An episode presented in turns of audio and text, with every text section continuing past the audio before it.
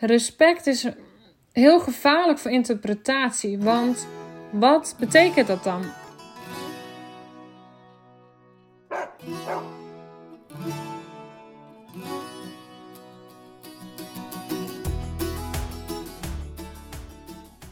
Ik las laatst een stukje vanuit de methodiek waarin die als ik zelf ook geschoold ben. Het is één van de methodieken. Waarbij uh, stond dat het een belangrijk aspect is voor honden binnen zijn psychologie en dat is uh, respect. Respect hebben en dus ook tonen. Uh, ja, dat zorgt gewoon voor dat een hond zich goed kan gedragen en weet wat de verwachtingen zijn. Dat uit zich zowel in het gedrag naar jou toe, maar ook naar andere mensen. En eigenlijk is het lastige van respect in deze hele setting dat het daarmee dus ook meteen doet vermoeden dat een hond respect heeft vanuit onderdanigheid, vanuit ik schik mij. Um, en, en dus ook wel, um, hè, dat is even heel dik neergezet, maar respect is heel gevaarlijk voor interpretatie. Want wat betekent dat dan? En ik weet niet wat er hiermee bedoeld is, of eigenlijk denk ik dat ik dat wel weet. Um, genuanceerder dan de interpretatie zoals ik hem net neerlegde. Het gevaar is wel dat dus iemand, dat mensen dit lezen. En ik denk dus dat de woorden die we gebruiken om iets ja, duidelijk te maken, echt wel heel erg belangrijk is. Bijvoorbeeld dat, een hond, dat het belangrijk is dat een hond je persoonlijke zone respecteert. Dat het belangrijk is dat de hond de persoonlijke zone van een andere hond kan respecteren. Dat het belangrijk is dat een hond kan wachten. En dat een hond door te gaan wachten, ja, dat zijn brein dan kalmeert. En dat hij dus beter zijn impulscontrole kan uiten, zeg maar. En ik denk inderdaad dat onder andere regels en grenzen, communiceren wat je van je hond verwacht, ervoor zorgt dat een hond zich wat beter kan beheersen. Uh, dat vind ik al een iets andere uitleg. En het, het zorgt er ook iets meer voor. Voor mij zijn het misschien meer een soort van beleefdheidsnormen die je gewoon je hond meegeeft. En ik denk dat dat echt wel belangrijk is, gewoon in onze huidige maatschappij. Want ik trek hem daarbij even los van de psychologie van de hond. Want ja, wat, wat is de psychologie van honden? Daar valt zoveel over te zeggen. En ik denk niet dat het of-of is, maar en-en. Ja, dit is vanuit een bepaalde methodiek. En uh, andere methodieken, ja, die praten daar weer heel erg uh, anders over. Ik denk wel ook zeker dat sturing geven aan het gedrag van je hond uh, dat dat gelijk staat aan affectie. Hè? Ik, ik denk zeker dat uh, sturing geven een vorm van liefde is. Dat dat niet gaat over dat je je hond moet begrenzen om. Ja, hoe moet ik dat zeggen? Omdat hij zich maar moet gedragen of zo. Hè? Het draagt ook bij aan iets. Het is ook fijn als je weet waar de grens ligt. En ik denk dat begrenzing ook een, uh, nou, misschien wat tegenovergesteld is gaan worden van wat het eerder was. Er was laatst iemand waar ik mee sprak, van een jaar of 55, en die uh, deelde dat hij eerder geslagen werd met de liniaal op school als hij iets deed wat niet volgens de leraar niet gewenst was. Was op de basisschool. Dan spreken we over, hè, we hebben het over iemand van 55. Dus zoveel jaren geleden is dat nog helemaal niet. En als hij dan thuis kwam, dan, werd dan zei zijn vader: Ja, dat zal je dan wel verdiend hebben. Dus dat is een beetje de manier, hè, daar komen we vandaan. Dat is bij honden niet anders. Hij kreeg een, een map met de krant. Ik denk dat we nu een beetje de grenzeloze generatie aan het worden zijn, waarbij eigenlijk alles vervalt. Ik heb er geen zin in, ik word daar zo moe van. Alles kan, alles mag. En dan heb je ook nog de oppervlak van die grens. Want daarmee lijkt, als ik nu zeg dat dat misschien niet zo is, alles kan en alles mag. Dat gaat natuurlijk niet over dat je niet de ruimte hebt voor de ander. In welke vorm dan ook. Of dat, over welke discussie dat we dan ook hebben over iemand zien staan in zijn normen en waarden, in wat iemand daarin vindt. Maar dat vind ik wat anders dan de grenzeloze, generatie. Nou, dit zijn die twee uitersten. Ik denk wel dat we echt wel ook misschien op het stukje zitten waarin we echt ja, leven. Het tegenovergestelde leven van die lineaal die, die uh, gepakt werd op het moment dat er iets was wat niet ja, binnen de normen viel of zo die persoon zei ook wel van ja, weet je, er was een andere leraar die deed dat niet. Dus het was ook niet het uitgangspunt. Dus, dus je ziet dus ook maar weer wat normen en waarden doet. Hè? De bril die iemand op heeft en die vindt dat je dus wel of niet met een liniaal mag slaan. Maar dat hele idee van uh, met een liniaal slaan en vervolgens, ja, hoe moet je dat zeggen? Dat zou je wel verdiend hebben, want je hebt bepaald gedrag vertoond die niet helemaal, uh, ja, wat niet helemaal de bedoeling is. Is wel een interessante insteek, hè? want dat is voor mij gewoon niet de manier waarop ik naar gedrag kijk. Ik denk, ik denk inderdaad dat uh, onze honden een beleefdheidsvormen meegeven. In ons drukke landje, dat dat gewoon echt geen overbodige luxe is. Dus dit is gewoon de manier waarop we omgaan met dingen. En ik zie inderdaad ook heel vaak dat we onze honden gewoon best wel aan hun lot overlaten. En voor mij gaat hij gewoon verder dan over trainen. Ik denk je hond aansturen in bepaalde dingen is niet gek. En ik geloof heel erg in je hond de ruimte geven en de controle geven over zijn eigen beleving. Maar ik denk dus ook dat die dingen naast elkaar kunnen bestaan. Want ik zie zo vaak dat we die tegenover elkaar gaan zetten. Waardoor het lijkt alsof team A zegt: je moet je hond begrenzen en hij heeft geen eigen keuze. En team B zegt: uh, het lijkt alsof team B zegt: je geeft je hond een keuze en daarmee laat je alles waaien. Laat je alles los. De hond. Uh, nou ja, je geeft eigenlijk aan alle grillen van de hond toe. En ik denk dat dat niet zo is. En ik denk ook niet trouwens dat dit gebeurt vanuit de mensen die de methodiek echt begrijpen. Uh, maar ja, ik denk wel dat er veel honden zijn die in alle grillen voorzien worden. Met uh, ook wel de nadelen ervan. En ik denk dat dat voor een deel ook wel door onze interpretatie komt. Maar ik denk ook wel dat we dit bij mensen anders doen. Want, en bij mensen bedoel ik bij kinderen.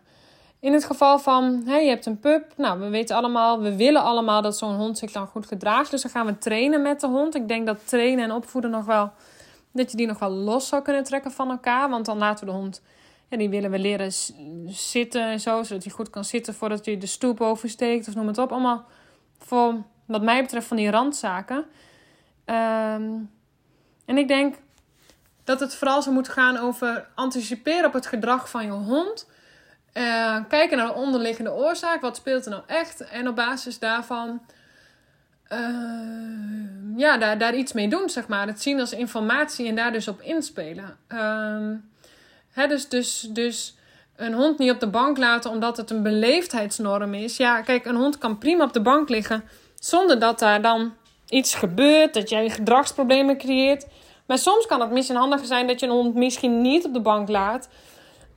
Omdat het iets veroorzaakt. Omdat een hond ja, daar moeite mee heeft. Omdat er uh, bepaalde hulpvragen zijn op dit moment. Waardoor je zou kunnen zeggen, doe maar even niet op die bank. Maar niet omdat het een privilege zou zijn of zo. Ik, uh, je hond begrenzen zie ik meer als een beleefdheidsnorm van... Um, dat een hond kan aanvoelen vooral ook Waar ligt eigenlijk de grens bij iemand? Bij mensen, bij honden? Nou, bij honden zou die logischer moeten zijn, omdat honden hè, elkaars taal verstaan. En ik denk omdat ze elkaars taal verstaan, is dat dus een stukje gemakkelijker. Hè? Want ze zouden, uh, ze communiceren op dezelfde manier. Ik zie wel vaak dat dit dus ook meteen het probleem is, omdat ze niet meer aanvoelen wat er speelt. Is het ook niet echt mogelijk om bijvoorbeeld een grens aan te voelen. Nou, bij mensen kan die natuurlijk wat lastiger zijn, want er zijn heel veel honden die bepaalde dingen doen die wij ongewenst gedrag noemen. Die voor een hond niet per se gaan over ja, ongewenst of onnatuurlijk gedrag, maar misschien zelfs wel natuurlijk gedrag is. Nou, waarom is het belangrijk om dit te vertellen? Omdat ik denk dat er over begrenzen heel veel valt te zeggen. Omdat ik ook denk dat in onze wereld met zoveel mensen, zoveel honden echt wel goed is dat een hond beleefdheidsvormen meekrijgt. En hoe je dat dan aanleert, ja, dat is natuurlijk wel heel belangrijk. Dus wat zijn dan hè, de manieren waarop je dat kan doen? Maar ik denk zeker dat, um, ja, dat dat wel belangrijk is. Net als dat je je kind leert zich netjes op te stellen. En kun je daar wat over zeggen? Ja, heel veel vind ik met kinderen ook. Ik ben niet de moeder die uh, hè, als we bij de bakker een uh, koe broodje hebben gekregen, dat ik dan zeg: zeg maar even dankjewel tegen die meneer. Uh, maar ik, ik doe het zelf wel, dus ik leef het voor. Waardoor zij eigenlijk nu ook automatisch zeggen: uh, dankjewel, noem het op. Nou, je moet het bij je hond voorleven, wordt ook eens gezegd. Je hond gaat het doen als jij het ook doet, hè? Maar ja, dat kan je natuurlijk niet helemaal zeggen, want een, een hond is geen mens. Dus Uh, ik geloof wel in het stukje, hè, het is voor een hond misschien moeilijk om rustig te worden als jij niet rustig bent. Maar het is wel een win-win situatie. Het is niet zo dat het alleen maar over jou gaat. Een hond kan ook gewoon intern onrustig zijn door zijn eigen beleving. Dus je hond beleefdheidsvormen meegeven, ik denk dat dat heel erg belangrijk is voor een hond. Um, voor onze maatschappij om goed te kunnen functioneren, om goed een grens te kunnen aanvoelen en daardoor uh, ja, minder ook uh, wiebelig te worden van alles wat er is. Gewoon vertellen, als ik dit ga doen, dan verwacht ik dat van jou. En ik denk dat je prima daar wat dingen mag inkleuren van je hond. Want dat lijkt haast een no-go, alsof je iets niet meer mag inkleuren van je hond, niet meer mag vertellen wat je mag doen. Maar soms is het ook zo, er zijn genoeg mensen die deze methodieken daar helemaal niet zo bewust van zijn van wat al die methodieken in Hondenland zijn. Maar bijvoorbeeld wel um, het moet gewoon moeilijk vinden om grenzen te stellen. Dus ja, uh, ik denk dat gewoon, uh, als ik een hulpvraag zie, dan zeg ik ook wel eens gewoon van ja, maar waarom laat je dit dan allemaal toe? Uh, een tijdje geleden was er een hond die elke keer maar naar die baas toe kwam. En die mensen gingen automatisch maar aaien. Dat is gewoon gedrag geworden. Die hond werd er zo ontzettend wiebelig van. Dat ik zei van ja, maar kun je er niet gewoon vertellen van nou. En nu is het klaar. Als je met een tennisbal gooit, nu is het klaar. Nu doen we het niet meer. Als een hond schooit en je wilt het niet, dat je gewoon vertelt, nou, niet handig, stoppen, niet doen. Je eigen normen en waarden mag je meenemen, maar dat moet wel een beetje, denk ik, in lijn zijn met wat is dan de behoefte van de hond? Waarom is er dan bepaald gedrag? Dus regels en grenzen begrenzen, het, je hond begrenzen, uh, vind ik ook nog wel wat anders dan corrigeren. Een tijd geleden vroeg iemand aan mij, als je je hond niet corrigeert, hoe begrens je hem dan? Maar ik vind corrigeren en begrenzen twee verschillende dingen. Uh, die staan voor mij echt wel los van elkaar. Ik vind corrigeren ook meer een soort van uh, bijsturen. Je gaat, nou ja, letterlijk, je gaat iets corrigeren. Het is letterlijk iets. Je moet dan toch denken aan corrigerend ondergoed. Je gaat iets recht trekken wat, wat, anders, wat je anders zou willen hebben. Of, je, of ik denk aan uh, type X. Je gaat iets, iets, iets weghalen wat je niet wil zien. Dat voor mij wel meer corrigeren. Je corrigeert je stuur als je aan het autorijden bent. Maar wil ik wel meteen ook een kanttekening plaatsen. Want corrigeren wordt dus ook zo snel ingezet als oplossing voor. Mijn hond vertoont bepaald gedrag. We gaan dat corrigeren, want ik wil dat niet zien. En ik denk op het moment dat we ons richten op niet, dat het al snel negatief is. Maar ook zonde is als je weet hoe honden leren. Daarnaast, en dat heb ik al in deze podcast uitgelegd en, en um, vind ik wel belangrijk om te vermelden, is het niet de manier waarop ik naar gedrag kijk. Dus op het moment dat een hond iets doet wat voor ons ongewenst is, um, plak ik dat niet onder dit is geen goed gedrag. Dit is, um, het kan wel ongewenst zijn, als in ik, ik zie dit liever niet. Maar dat is nog weer wat anders dan dat het fout is, dat het niet mag, dat hij het doet omdat jij zo doet of noem het op. Dat ligt zoveel genuanceerder. Want je zult hier moeten kijken naar de psychologie van de hond. Het nadeel van corrigeren is dus wel dat we vaak op het symptoom zitten. Dat we het inzetten als basis om gedragsproblemen te begeleiden. En ik denk ook wel dat we vaak corrigeren zonder dat het nodig was geweest. Um, omdat je als je de hond goed leest, kan inspelen op zijn behoeften en noem het op, is dat corrigeren vaak helemaal niet nodig. Dus ik wil daarmee um, nu niet dieper ingaan op corrigeren, want ik vind het een heel genuanceerd onderwerp. Maar ik wil in deze podcast zeker benadrukken dat ik vind dat corrigeren en, grenzen stellen wat anders is. En dat ik vind dat corrigeren zonde is, want je kan op zoveel manieren um, iets anders bereiken. Dus op het moment dat als ik het heb over corrigeren, je hond laat iets zien, je, je wilt dat recht trekken, dat klopt. Maar dan niet omdat, uh, of op de manier van, jij doet het niet goed, Um, uh, en dat je dat dan eigenlijk in het negatieve trekt. Dus dat je echt corrigeert. Maar dat je gaat richten op wat wel. Oké, ik ga het recht trekken. Dit is niet wat, is, wat is ik wil zien. En hoe kun je dan richten op hoe honden leren. En dus ook wat wil je wel zien en hoe kan je dat belonen. En hoe kan je dan zorgen dat het een leerervaring wordt. Zodat je hond het opslaat. In plaats van dat we moeten afkeuren en nee en een, en een wijzend vingertje, zeg maar. En begrenzen gaat veel meer om, om kaders zetten. Van nou, ik zie het graag zo.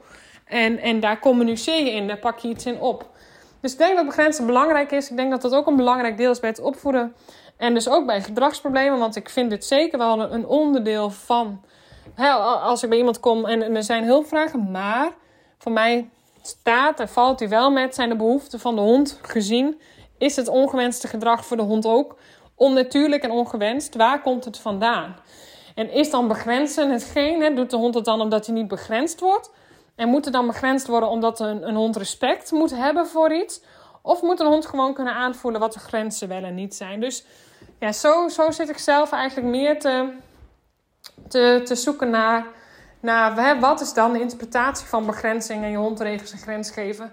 En waar gaat dan respect over? Gaat respect dan over nederigheid? Over, over hè, noem het op. Ik, ik denk dat het ook handig is als in die hand een hond wel ook een grens kan accepteren. Net als dat een kind dat kan. Hè? Dus in principe laat ik de kinderen een soort van best wel vrij. Maar in die end weten ze ook wel heel goed hoe het hier gewoon gaat. In de mensenwereld ook. Dat sommige dingen gewoon niet kunnen. Aan de andere kant staan ze ook wel eens op tafel zonder dat ik er bovenop zit. Gewoon omdat het een kind is die denkt: hé, hey, hier kan ik op klimmen.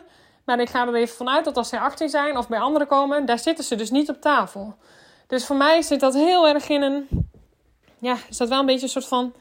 Hè, wat is de interpretatie ervan? Maar ja, het respect hebben is wel ook wederzijds. En die mis ik soms gewoon een beetje. Dus dan hebben we het over, ja, mijn hond moet wel respect hebben voor mij. Dan denk ik, ja, maar hebben wij dan wel respect voor de hond? Over waarom die bepaald gedrag vertoont, bijvoorbeeld. Die mis ik wel heel vaak. Nou, bij deze mijn hersenspinsel over begrenzing, over regels en grenzen, over uh, hoe of wat het allemaal zou kunnen met je hond. En uh, hier kun je nog heel veel meer over zeggen. Maar hier laat ik het bij. Dank je wel voor het luisteren.